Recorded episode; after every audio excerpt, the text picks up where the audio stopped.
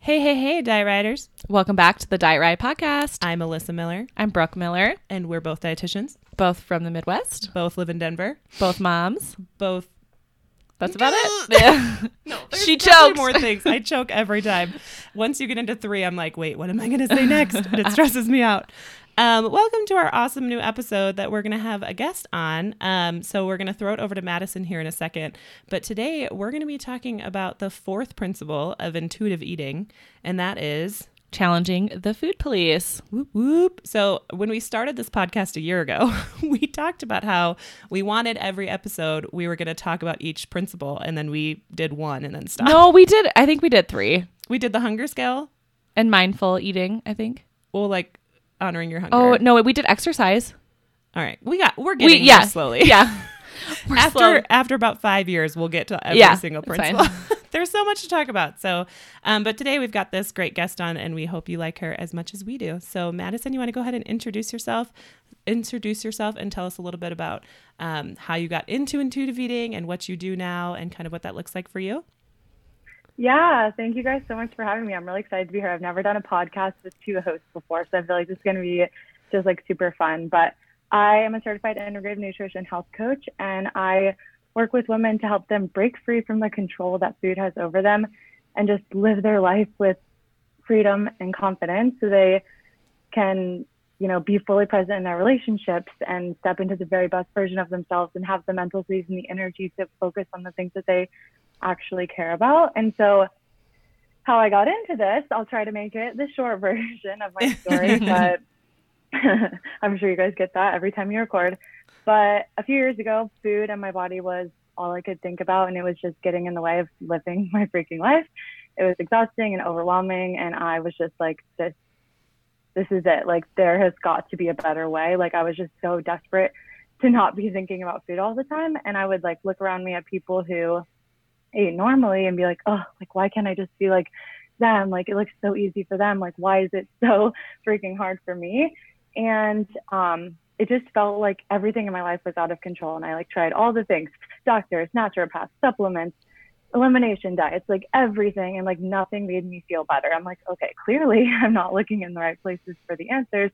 So like, what do I need to do? So I went on a mission that was a bumpy road, um, but well worth it to figure out like how the heck I could just be able to eat in a balanced way without having the guilt and the anxiety and all the obsession and stress. And um, found the book intuitive eating and i started questioning like everything i thought to be true about food and my body and my, my health. Now that i realize now i realize it's just all those beliefs we've been conditioned into believing. But anyway so i started questioning all of that and that's when everything started changing. Um, and i just you know research and read books. I read all the books about intuitive eating. And really, the biggest thing was for me was experimenting in my own like journey with my um, relationship to food and my body. Just experimenting what works, what doesn't, what feels good, what's empowering, what's not, and just like letting my body and my own mind like be my own guide. And so through all that experimenting, I ended up figuring it out. Long story short, and now I don't have any issues with food in my body and I have my dream business now and I have like this space to do that. Whereas before I literally never would have been able to do that because I was so consumed with revolving my whole life around food. So that's been really um, amazing. And I like very quickly realized that so many women need this. Like literally everyone I talk to, they're like, what do you do? And I tell them, they're like, oh, wait, can you help me with this? Because we all struggle with it. And so I realized like, oh my gosh, like people need my help. And so that's really when I made it my mission to help people overcome this much quicker and faster and easier than I did and put it all together into a my signature program, the subtle art of food freedom. And that's now what I um, teach women because I feel like it's so sad that to think that so many women are living that way still and like thinking that that's how the rest of their life has to be. And so I don't want anyone to feel that way. And there is a better way. It can be easier. It can be, you can have a chill relationship with food. It can be fun. It can be light. It can be effortless. It just requires um, putting the work in. And also, I think the biggest thing for me was like reprogramming and rewiring all of those like crazy beliefs that we've been conditioned into believing. Because this, what I believe is that there's no such thing as right or wrong. There's only empowering or disempowering, and we get to choose what's Mm. empowering. And like Yeah. adopting Mhm. that mindset changed everything for me because now I'm like, well, I don't even care what's quote true or false. All I care is is it empowering or is it not, and I get to choose what I'm going to believe. So, anyway, Right. I love that. That's my story. Yeah. What was what was it like for you to start trusting your body, to start eating whatever you thought, um, like whatever you were in the mood for, and like start your intuitive eating journey? What was it like to finally trust your body and eat and trust that like you weren't going to gain twenty pounds overnight? What was that journey like for you? Yeah. So at first, like terribly scary, and my brain immediately wanted me to go back to my old habits because our brains love to continue repeating the same thoughts, beliefs, and behaviors and lead us to the same outcomes and results. So obviously, we if we want anything to change, then we have to like change our thoughts and our um, beliefs. So at first, my brain was trying to take me back to all of those old um, patterns and habits, and so it felt really scary because our brains just want us to continue doing what we've been doing. Like they want everything to run on autopilot. Our brains think that's what they're supposed to be doing. Um, and so it really takes in the beginning a conscious effort to choose something different, to choose what's more empowering. So at 1st Mhm. it was really tough, but I was just at the point where I couldn't live like I was any longer. And I was like, I am willing to do whatever I have to do. And if these intuitive eating people are telling me I need to trust my body and like reintroduce the foods I had cut out, then like I'm gonna try it because at this point I have nothing to lose. Like it can only get better. Yeah, that's awesome. Um, so when we're talking about specifically with the food police, I wanted to say, so I found Madison, we found each other on Instagram, and then I became a reader of her blog, and she has an awesome blog on there about um, challenging the food police and and figuring out how to identify those voices. And what I love about your blog post specifically is the way that I've always thought about the food police is myself. Like in mm-hmm. my own head the way that i talk about food the way that i talk to myself about my body and you really brought a cool perspective about talking about other people in our lives and mm-hmm. how they mm-hmm. affect how we're feeling around eating food because the truth of the matter is it's both right? It's how we think of food how we think of our bodies but then also if we're sitting there and we're enjoying a donut and we have no food thoughts and all that's gone and we've overcome part of that and really made a lot of strides towards intuitive eating. But then Brooke sits down next to me and goes, Why are you eating that donut? You That's didn't even junk. you didn't even work out today. "Oh, Which actually somebody has said that to me before. so rude." hmm But I loved like the your perspective. It was a dietitian too. No way. Yeah. Oh, that's so sad. And that's okay. One of the reasons Yeah. why we did this podcast was honestly because so many dietitians out there can be super judgy. So makes sense. But if I sit down and if I'm going through my own journey of intuitive eating and I've come to this point where I can take away the morality of food and just eat it and enjoy it, whatever I'm wanting and whatever I'm needing and whatever my body's asking for. But someone else has a voice or an influence in my life and says, Why are you eating that junk? You haven't even been to the gym today, or I would never put that in my body. It can put us right back in that mm-hmm. spiral mm-hmm. of those, like you said, it's that force of habit that our brains want to do the same thing over and over again. So, I loved your blog post. Can you talk a little bit more about what you talk about on that blog post and then anything else, you know, that you have kind of rumbling around in your brain up there about the food police? Mm-hmm. Yeah, there's a lot of things rumbling. Yeah, right. Yep. So, so let's get rumbling then. So, anyways, um, I think the first thing to realize is that whenever anyone else is commenting on your food or your body, it's always just a projection and a reflection of how they feel about themselves. So there's that. yes. Absolutely. Also, also, whenever, so if it did bother you, if it triggered you, if it made you feel bad, if it brought you back into those old habits, the only reason it did that is because there's something you're believing about yourself, about what they said that might be true. And so, in this way, it's actually a really good thing every time that we get triggered because it's preparing us for what we need to work through next and it's actually happening for us even though it feels like it's not and so when we're afraid of what other people are thinking or saying we're actually because we're afraid it might be true. And so the question ask mm-hmm. yourself is what am i making this mean about me?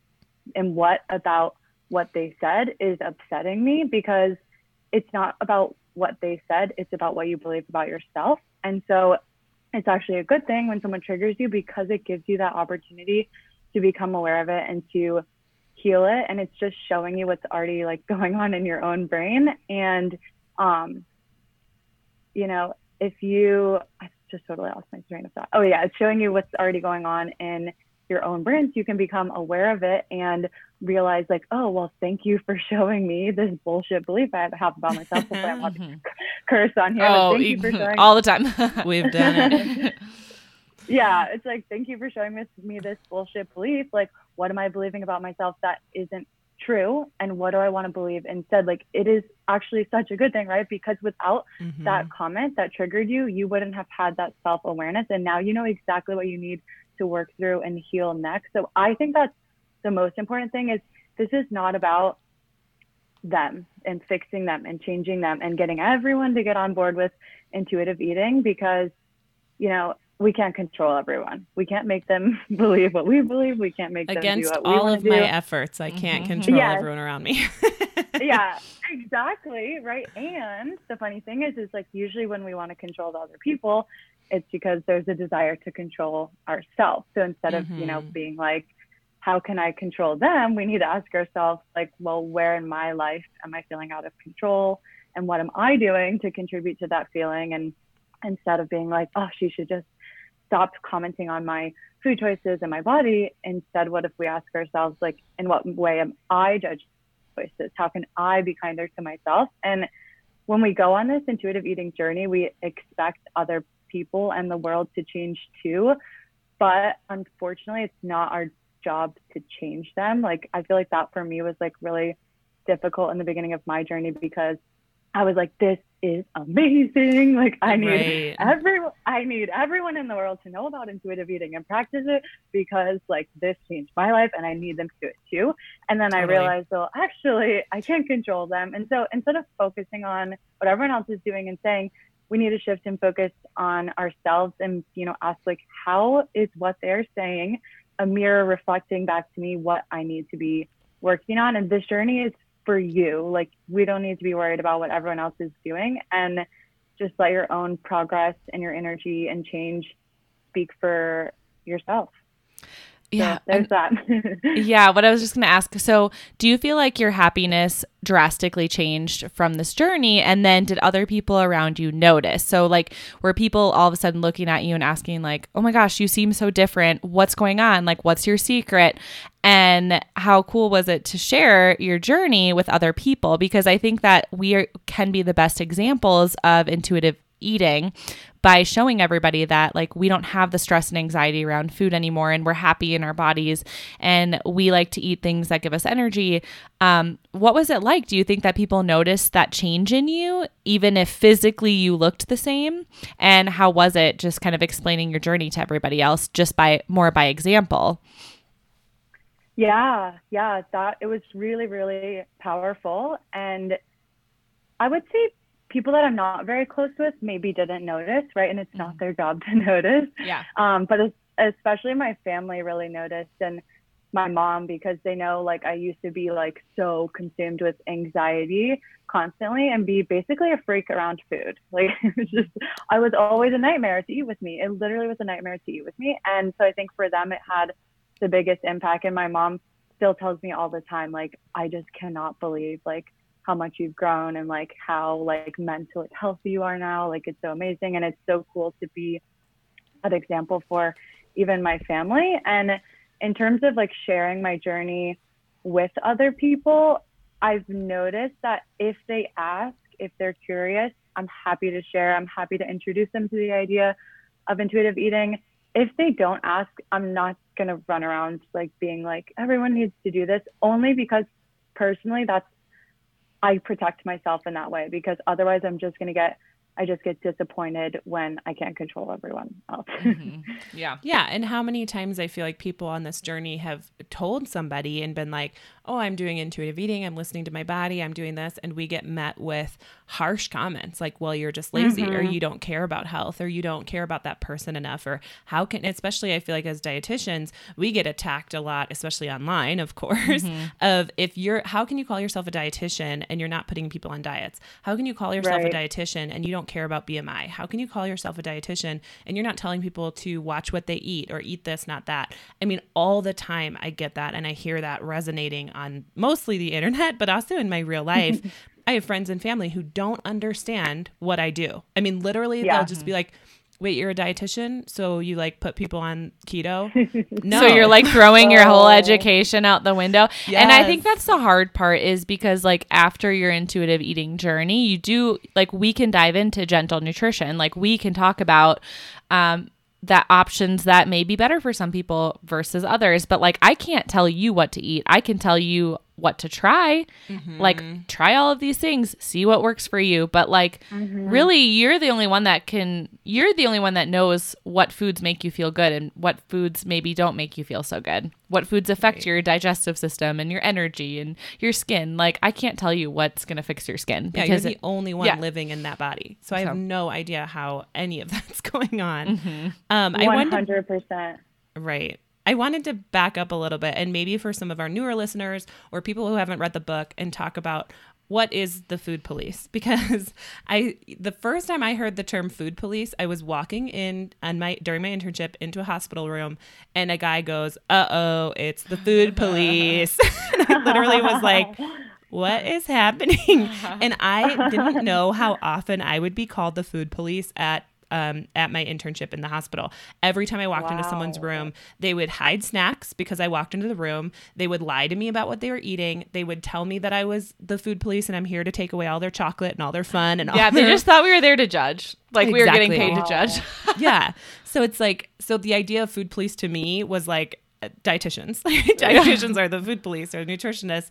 And then um, once I read intuitive eating, and I was like, oh, I I'm my own food police, and then other people can become food policing around what I'm eating and what around they're eating. And I loved what you said about it's not about you, it's about them and they're dealing with that issue. So the example I gave about the donut and a dietitian saying, you haven't even gone to the gym yet. That's them. They haven't uncoupled exercise and food yet. Mm-hmm. So they're connecting. I have to earn it to burn it. I have to, or whatever that saying is, I have to earn that donut by going to the gym first or by going to the gym afterwards and working it off. Whereas in intuitive eating, those things are uncoupled. We exercise for very different reasons than to eat, right? So I guess I wanted to back up and ask you what your what do you think of when you think of food police? What does that mean to you? Yeah, I think the simplest definition for me is anyone or yourself that tells you what you should or shouldn't be eating because I think mm-hmm.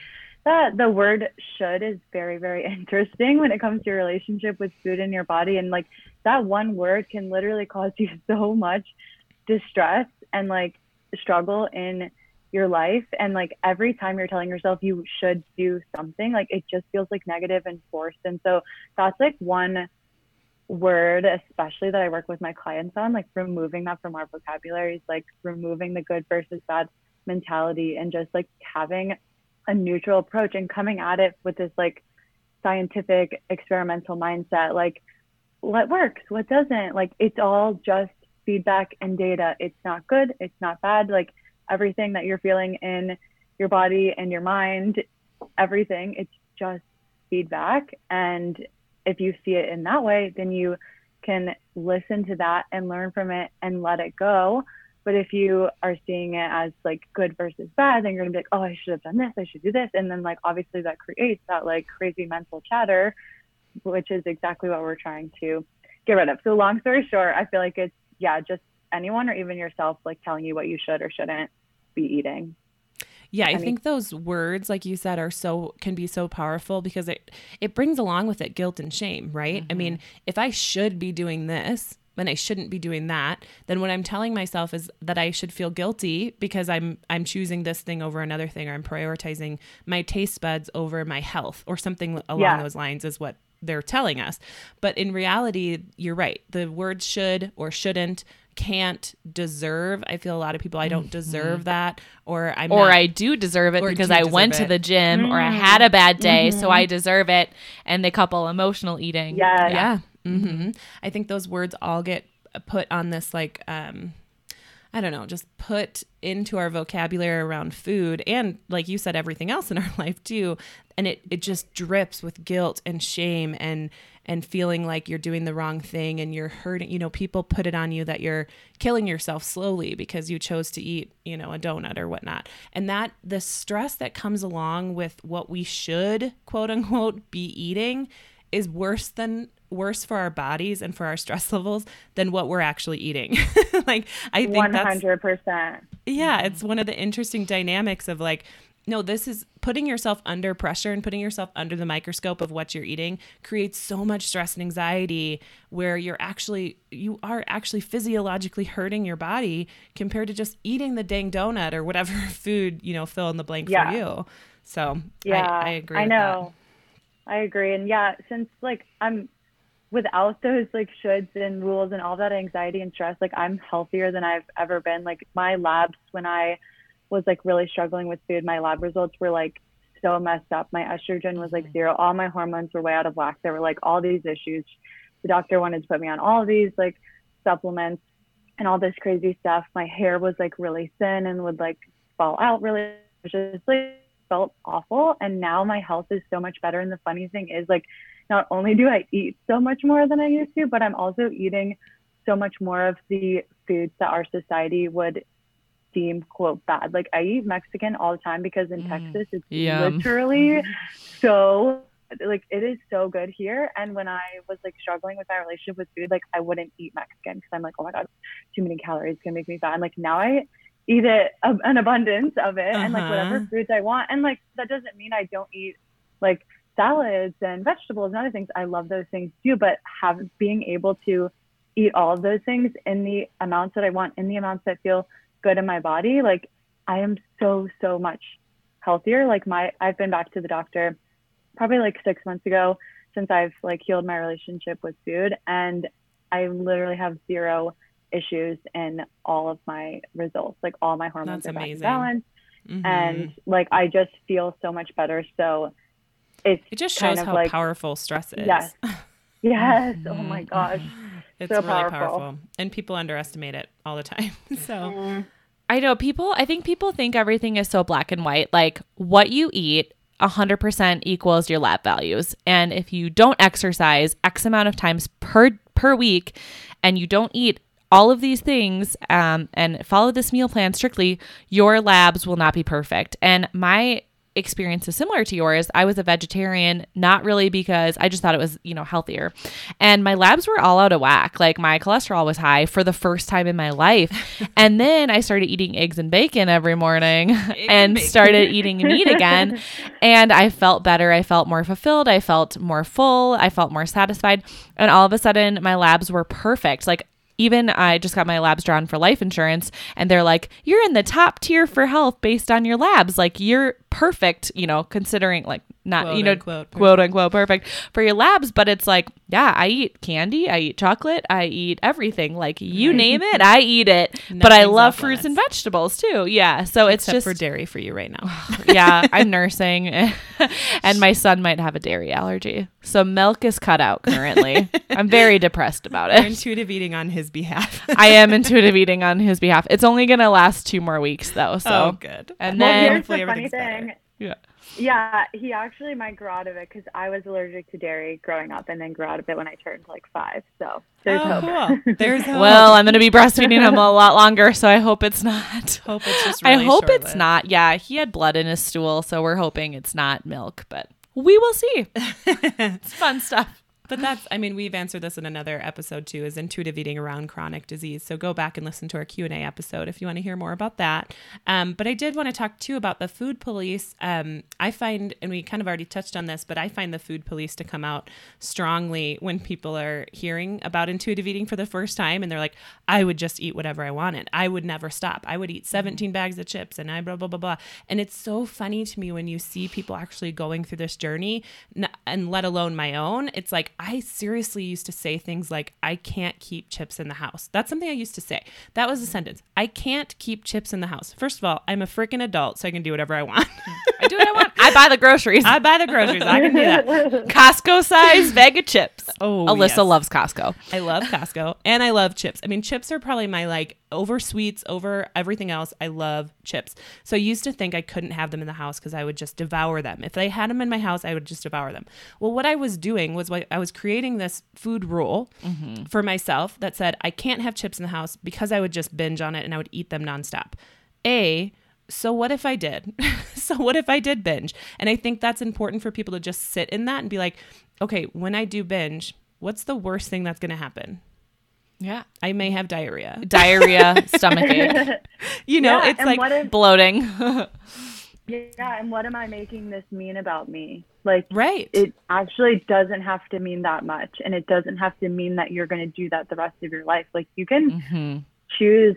Like, it doesn't have to take you know a thousand years to like release those behaviors. Like, that can be a choice that you make in an instant that you're going to honor your hunger. You know.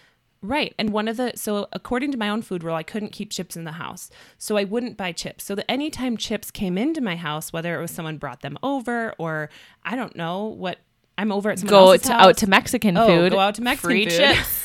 I would. Yeah. I would binge on these chips. I would eat them in insane amounts. I would eat all of them. I was worried that they were going to run out or whatever, and I would eat them all.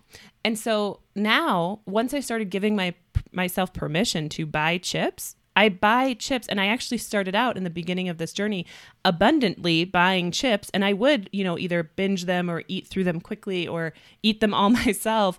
And eventually, you this pendulum swings, and it does swing, and people are so afraid of this pendulum, but it totally swings to the point where right now in my pantry, I have eight bags of chips. I counted them yesterday. Hmm. Eight bags of chips. Are Cheetos in there? No Cheetos. Oh, okay. Well, you should have brought me Oh, some I if love you had some. Cheetos. Yes. Darn, no Cheetos. But I have eight bags of chips. Wait, I can't in- have. I can't have Cheetos right now. Is that real dairy? It counts as Really? milk. Dang it. I was gonna say it doesn't feel like real dairy. Um, but I have eight bags of chips sitting in my pantry, opened and just like closed for right now, and I just don't want them, and they just sit there. And some of them I literally am gonna have to throw away because they've just been sitting in there for so long. So for people who don't think that they can control them themselves around certain foods. I promise you, start giving yourself unconditional permission to eat that food and even in abundance. And it the pendulum will swing, and all of a sudden you'll have eight bags of chips. You don't know what to do. And with. then you're like, I'm sick of chips. I just ate them every day for the last two weeks. I'm sick of them. And when we start telling ourselves that things are off limits, we want them more. Mm-hmm. Like, how often in life does somebody tell you that you can't have something and you want it more? I Mm-hmm. Wet mean, paint. everything. I touch wet paint. Anytime I see a sign that says wet paint, don't touch. I'm like, all over. but it might wall. be dry. Let's But- check it out. I wonder how long ago they painted it. Let me just touch it and see. It's the worst. I literally touched the Liberty Bell. We talked about this the last time we hung out. I touched the Liberty Bell because there's a huge sign that says "Don't touch the Liberty Bell." And honest confession, I licked it. Oh, gross. I was in eighth grade, you guys, and it told me not to touch it. So I licked it because that's not touching. I don't know. I was an eighth grader. I was ridiculous. But this is like human nature, right? I'm not alone. When someone tells me not to touch something, not to eat something, not to do something, I immediately want to do it over and over and over again. The So- temptation is just there. Exactly. And we are not good with temptation. Read No. the Bible. As a human, as a human race, we are not good at it. So Yeah, and what can help too, like not just with the not just having unconditional permission, but also pairing an intention with that and the intention of feeling good above all else. And that paired with the unconditional permission, you're going to eat everything in the house. You're not because you have that intention. You've also given yourself permission and you know food's going to be allowed. So it's going to lose power over you. And like eating intuitively doesn't mean that taking care of your body just like flies out the window. Like you can do both. Like we're living this Mhm. world where we're constantly told like it's so black and white, right? Like you can have this, you can have that, but you can't have both. But why can't you eat what you want and take into account how it makes you feel physically? And why can't you eat foods that are tasty and nourishing? And like it's not really a matter of am I, am I going to eat healthy or am I not? It's a matter of like where you're focusing your attention and are you focusing all your attention on depriving yourself because you feel guilty and ashamed or are you focusing on like having that intention of truly feeling good and honoring your body and when you focus on that you can eat what you want and take into account what will make you feel physically good like you're allowed to do both That's amazing. Um, what would you say about having? So, let's say you have some friends or family members or somebody who is like rather intense with being food police. Would you recommend that you just push them out of your life or talk to them or like what would be your recommendations because sometimes it's a friend that you don't really care about and you can kind of get them get them out of your life, but what if there is somebody who's been very negative about being food police in your life? Like, how would you recommend um, to deal with them? So tricky because I think it's specific to the situation and to your relationship to that person. So again, like listen to your intuition. Only you know what's best for you. And again, also experiment. You have to try different things out and see what works. Um, a couple things that I found that work for me is one, just having that awareness, like we were talking about earlier, that it's really has nothing to do with us and it's just a projection of their own struggles and choosing to see it as a good thing and an opportunity for us to have clarity on what we need to heal in our own beliefs and in our own relationship with food next. I think that's the most important thing is really focusing on what can I do inside myself because it's like it's the same thing as when we try to control other people's comments. It's just like we're trying to control food. We're trying to control all these things outside of ourselves, but all we can really control is like what's going on on the inside. So I would say that's the first thing. Um, in some cases, depending on who it is, like you were saying, you can completely disengage. You can unfriend them. You can not talk to them. You can ghost them if you want to. Like you are allowed to do whatever you want to do. I'm not saying you should do that, but you can. You have the choices. Or maybe just in like a certain scenario, you disengaged, right? Like, so maybe you don't cut them out of your life, but maybe if you're at dinner with your friends and they're talk, going on and on about their diet, you can like disengage or be like, oh, I have to run to the bathroom or I have to go take a phone call outside and like remove yourself from the situation if that's what you need. Again, you you're the only one um, who knows. Another thing, and stop me if you guys have anything to add. I'm just gonna go on with a couple Yeah, different good. ways. That okay. Um, and the, another thing too that I like, and this is more like woo woo and out there, but I'm all about that stuff, so I'm gonna go for it. Um, just visualizing, and one way you can do that is like imagine you like have this bubble around you, and it can be like whatever color you want, whatever happy color feels good to you, and imagine that like only like good energy and feel good things can come into your bubble and only good things can go out and negative things literally cannot get in your bubble.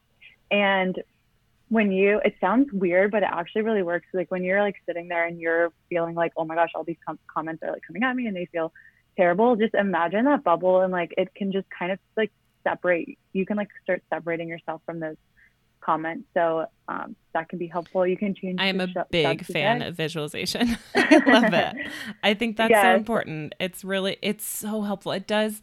I agree with you. I think it's like sometimes it can sound woo woo, but it works so well. I mean, really truly works really well. So I challenge you guys. If you thought that sounded weird, I challenge you guys to try it. And it it can be anything in your life, but I'm a huge fan of visualization.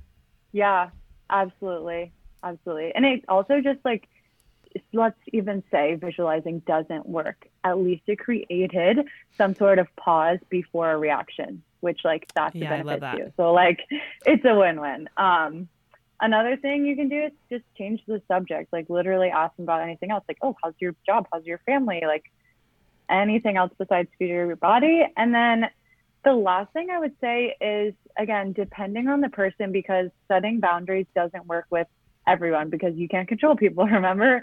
Um, but at the same time, to protect your own healing and your own journey, sometimes it is important to set boundaries with people that you um, love. And so, you know, you could say things like, I was talking to one of my clients recently, and she was going into Thanksgiving, kind of worried about the comments and what am I going to say back to it. I want to be prepared with what I want to say. And so we talked through it, and what we came up for her was that if someone said like, "Oh, you look like you've gained weight," or commented on her weight, what she would say in response, and what you guys could say is, um, "I don't know. I don't get on the scale anymore. It's not important to me." When it was, I felt really bad about myself, and I'm feeling much better now that I don't focus on my weight. I got really tired of letting numbers control my life, and it's ma- amazing for me to know I have more to offer than my body size. I guarantee like if you Yeah. say that, like Yeah. it will shut it down. Um, Yes, and, and it be like, makes oh, it makes them stop kind of what we were talking about before is like it makes them stop in their tracks because like you said they're just projecting what they're struggling with so it's like if they see someone else respond that way likely they're gonna if they don't think about it in the moment over time that's gonna mull around in their head and go i want to be able to answer that way. I want to not care about the scale. That sounds so liberating and really be interested in that and either come back to you to find out where to go to find help or research it on their own, you know? So I think that's really important and kind of what Brooke was saying, like lead by example. Like, this is the life I'm going to live, and I don't care how you live your life. I'm not going to try to run around and tell you what to do, but this is how I'm going to live my life. And just by having other people view you and say, she's so confident, she's so sure of herself, she's so, you know, decisive about food or decisive about the way that she looks or the way that she wears her clothes or anything like that. I want that. How can I get that? And I think that's, you know, a really important way to spread the message across the world of screwing diet culture Totally. rioting Yes. against diet culture.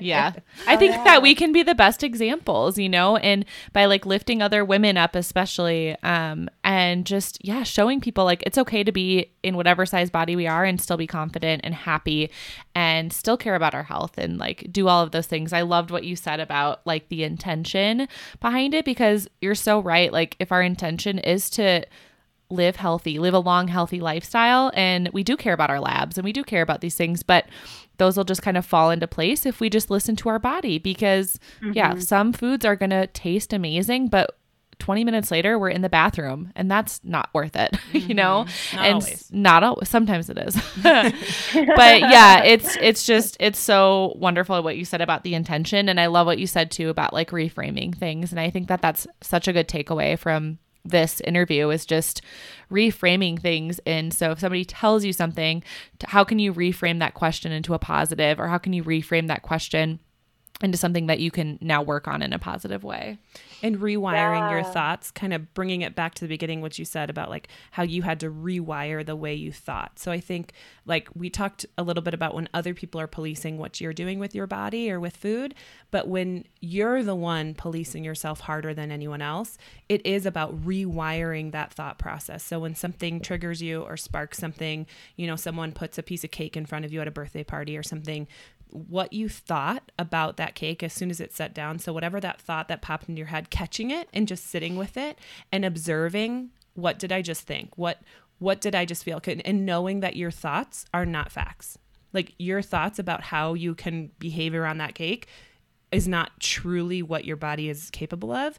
And so actually just observing it and kind of like you said look at it like a science experiment. Like okay, what do I think when I'm when I'm given a sweet treat or something, you know, that I don't normally let myself eat?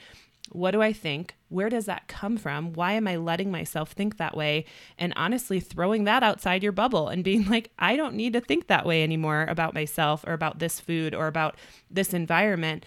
I don't have to think that way and I can actually rewire my thoughts. So if someone presents you with cake or whatever your food might be and you say, "Oh, I can't be trusted around this food." Stop. Sit in that, hear what you just said in your head or maybe even out loud and think to yourself, why do I think I can't be trusted? When have I ever not been able to trust my body? And actually sit in it and just realize and observe what that thought process was and maybe instead putting something in place. And so this might be really helpful to work with somebody about what affirmations you can have in your back pocket so that when a food thought, a negative food thought, food thought comes into your head, what can I replace it with? So, for example, if you say, I'm out of control around cake, maybe instead say, I'm working really hard on my journey of food freedom. I'm really happy with my progress of not stepping on the scale this week, or whatever your successes are or affirmations are towards yourself and your body to show yourself compassion and self-love and and body respect i think is really important to put in place of that negative food thought. Because if we just say we're not going to have negative food thoughts but not have an action plan of how to handle them when they come up there's i there's no way any of us whether we're intuitive eaters or not don't have thoughts when we're you know surrounded by cake or food or or just experiment there things are going to come into our brains. So we need a game plan of how to deal with those negative thoughts. Do you have any suggestions of how to handle your own thoughts inside your own brain kind of in that situation? Yeah i love what you said about the affirmations and how you added like I am really I am working really hard on my journey to food freedom because I think a lot of people when they hear affirmation they think like okay my affirmation is that I am a perfect intuitive eater. Well, right. that doesn't that doesn't sound believable. So like your mm-hmm. brain is mm-hmm. immediately going to dismiss it. It's not going to work.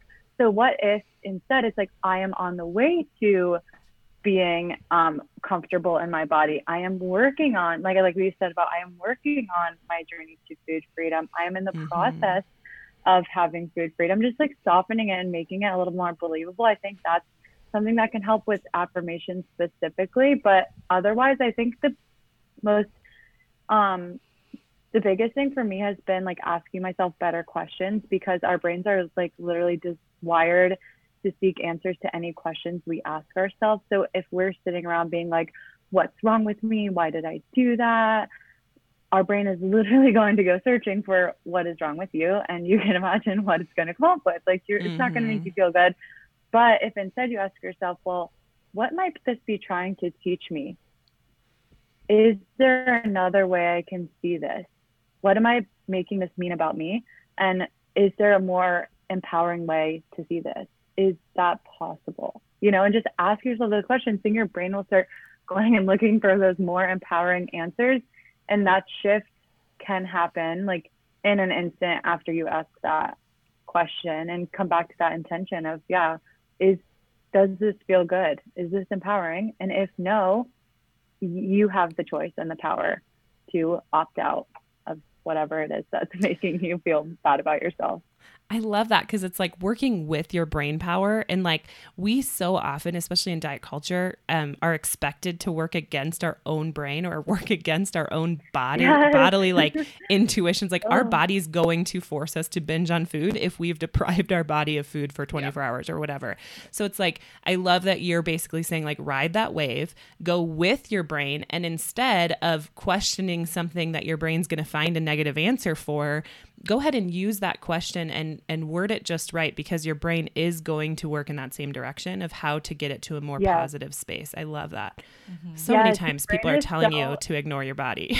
yeah. Yes. Yeah, and our brains are so powerful and like you said, yeah, we can work with them or against them and when we work with them it just can like catapult us so much more quicker into becoming an intuitive eater and having food freedom and all the other things you want in your life. Like this is not just about food. Like these strategies can apply to having that level of freedom and confidence in all areas of your life. And that's when it becomes like really, really cool is doing this stuff is like for me, my journey with intuitive eating like didn't just change things for me with food. Like it changed everything in my life. It changed my relationships. It changed my career. It changed how I feel about everything in my life. And it's like it's really really powerful and i feel like i'm like continuing to get like amplified benefits like every day like it just keeps getting um, better so that's that's something to look forward to that's um, amazing. Mm-hmm. Like, can, can, we just think everything. about how amazing that is? That like we talked about this with another guest that was on, but it's like the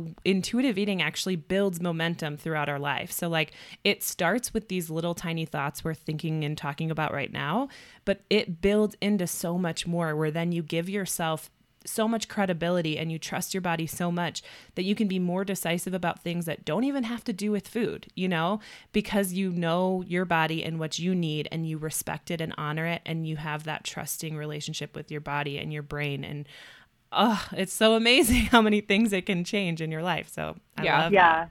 yeah. It's amazing yeah. when it changes relationships and people notice and like your loved ones are like, wow, you just are glowing, not like physically, but just like you just your energy is better mm-hmm. and like that and- confidence and, and you're a better friend and a, a better wife and a better mom and like when you become a better person on the you know inside and outside it's just it's incredible just that other people get to experience that like you're not the only one benefiting from that like if you are becoming a better wife or mom or friend or sister or daughter i mean it's just you're impacting other people in a positive way Yeah, and it gives Yeah. you like that space, like you said, where food thoughts were controlling your life. It without those, you can actually be present, you know, with those people, and you can focus on other things That's yeah the goal. and mm-hmm. otherwise otherwise like you just don't have like the capacity and the mental space and the energy to like give those people the best version of you and like what might change if you did you know? And like for me with my relationship with my boyfriend is like so different now and so much better. And i actually asked him a few months ago i think it was i was like i wanted to like put this on an instagram post. And i was like what was it like before I changed my relationship with food dating me and like what is it like now? And just like had him like list all the ways and it was like just like so powerful to realize like he would say like um I whenever I used to walk around eggshells around you and it was like terrible to go out to eat with you and you would always send your food back because you would find something wrong with it and like just all this stuff. And he's like and now like we can have fun together. Like literally that's what he said. Like, now we can have fun together. And i'm like oh my gosh. Like first of all sorry. I'm so surprised. He's amazing for sticking around the through all that.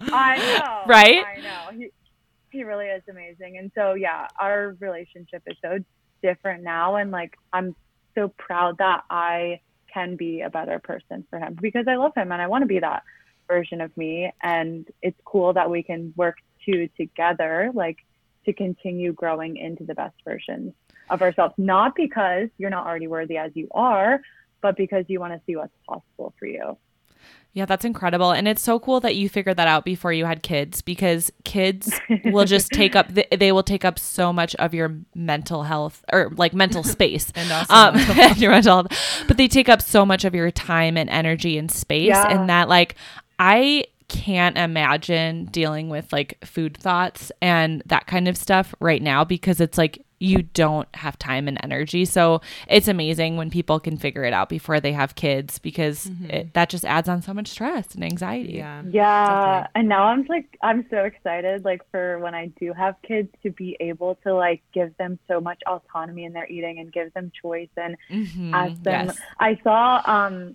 I don't know if you guys know what's her name Emily Fonnesbeck on Instagram. She said the other Oh, yeah. day her her daughter um she asked her daughter, "Oh, do you want to eat like this food?" And her daughter said, "I don't know. Let me check in with my tummy and see how it feels." Like oh, cute. I thought that was like so cute and so amazing. And so it is so exciting to know that like I'm going to be able to do that um, with my kids. Also scary as hell, like knowing the Yes. diet culture um, that we live in, but also knowing that we can like radiate and be an example of what's possible for the people in our lives. So Yeah, and leading by such a good example, especially like just as a friend or a daughter, or, um, but especially like as a mom, you know, you have so much influence over your kids. And I deal with a lot on the other side of my business. Um, I deal with a lot of parents who are already four, five, ten years into being a parent and to start moving backwards with their kids where they didn't give them the choice, they didn't give them options, they told them certain foods were bad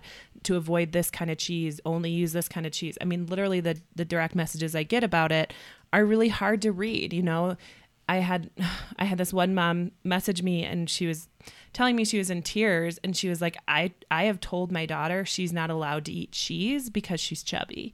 And she oh, literally I know and it's So so, sad. and she wants to change and so she's asking me how do I start working backwards and it's it's a hard road, you guys. It's a really hard road. long road, too. But do it Yeah. now. Like do it now with your kids and do it now for yourself so that you can once you have children or if you're going to have children, you can teach them from the beginning because it's so much easier when you're introducing solids to a baby to Mm-hmm. Yes, teach them to um, be autonomous with their body than when they're, you know, 10 or 12 years old and they've been told, you know, that you're or they're already or 12 and dieting. I Right, mean, how many exactly. daughters, for sure. yeah, are out there? So, Anyways, but yeah, Well, Yeah. one more thing on that. Oh, sorry. Yeah. Oh no, I was gonna say, do you have any last thoughts that you want to talk about? So go for it. Um, well, the thing I was going to add to that is that it's such a powerful motivator if you do have kids and you are struggling in your relationship with food. Like, instead of beating yourself up for not being the example you want to be, what if you instead viewed it as like, how cool is it that I have this opportunity now to step into a better version of myself for my kids or for my family or for Mhm. whoever it is? So, Mm-hmm. um, that was that. Um, in terms of anything else to add, um, I would just say if you are struggling with thinking about and worrying about food in your body all the time, know that it doesn't have to be that way forever. Even if you feel like you've tried everything, even if you don't know where to get started, that's why all three of us are here, I'm sure. Um, so reach out to us and know that like help is available. And like, I think the biggest thing for me is that I realized was like, I did this journey all by myself. Like I didn't have at the time, now I have coaches because I like am such a huge proponent of having coaches, but at the time I didn't have coaches. I didn't have anyone in my life who had done this. I read the book Intuitive Eating and that's all I had. And like I made it, it was so much harder than it needs to be, so much more struggle. It took so much more time. I made so many more mistakes than I needed to. And I wish I would have like had the courage to reach out to someone who had already been through this, who could guide me and lead me in the right direction and support me and be there for me and challenge my um, thoughts. So I would just ask you, like, if you are struggling, know that you don't have to do this alone, and there is support. And I know all um, three of us, I'm sure, would be happy happy to help you. Right. I was just going to say that. How happy would we be to take someone who's just starting this like idea or just having this like maybe they just listened to this episode of the podcast, but they're not really sure about it. Like, we would all be so thrilled if someone reached out to us to find out more about it. You know, like, please reach out to anyone you know um, or us or whatnot. But yeah, let people know where they can find you. Um, your blog, which I love, or, you know, your coaching program you talked about, let them know where they can find you on social and everything like that. Yeah, so my website is sunnythymes.com and it's times like the herb, so T H Y M E S. And then on Instagram, I'm at sunnythymesblog. And if you go to my website, you can um, download my free three step guide. It's a great place to help you just get started with food and body freedom. You also can book a discovery call with me if you want to chat with me and talk about your goals and maybe what's in the way of achieving them and figure out if I can be the person to help you with them.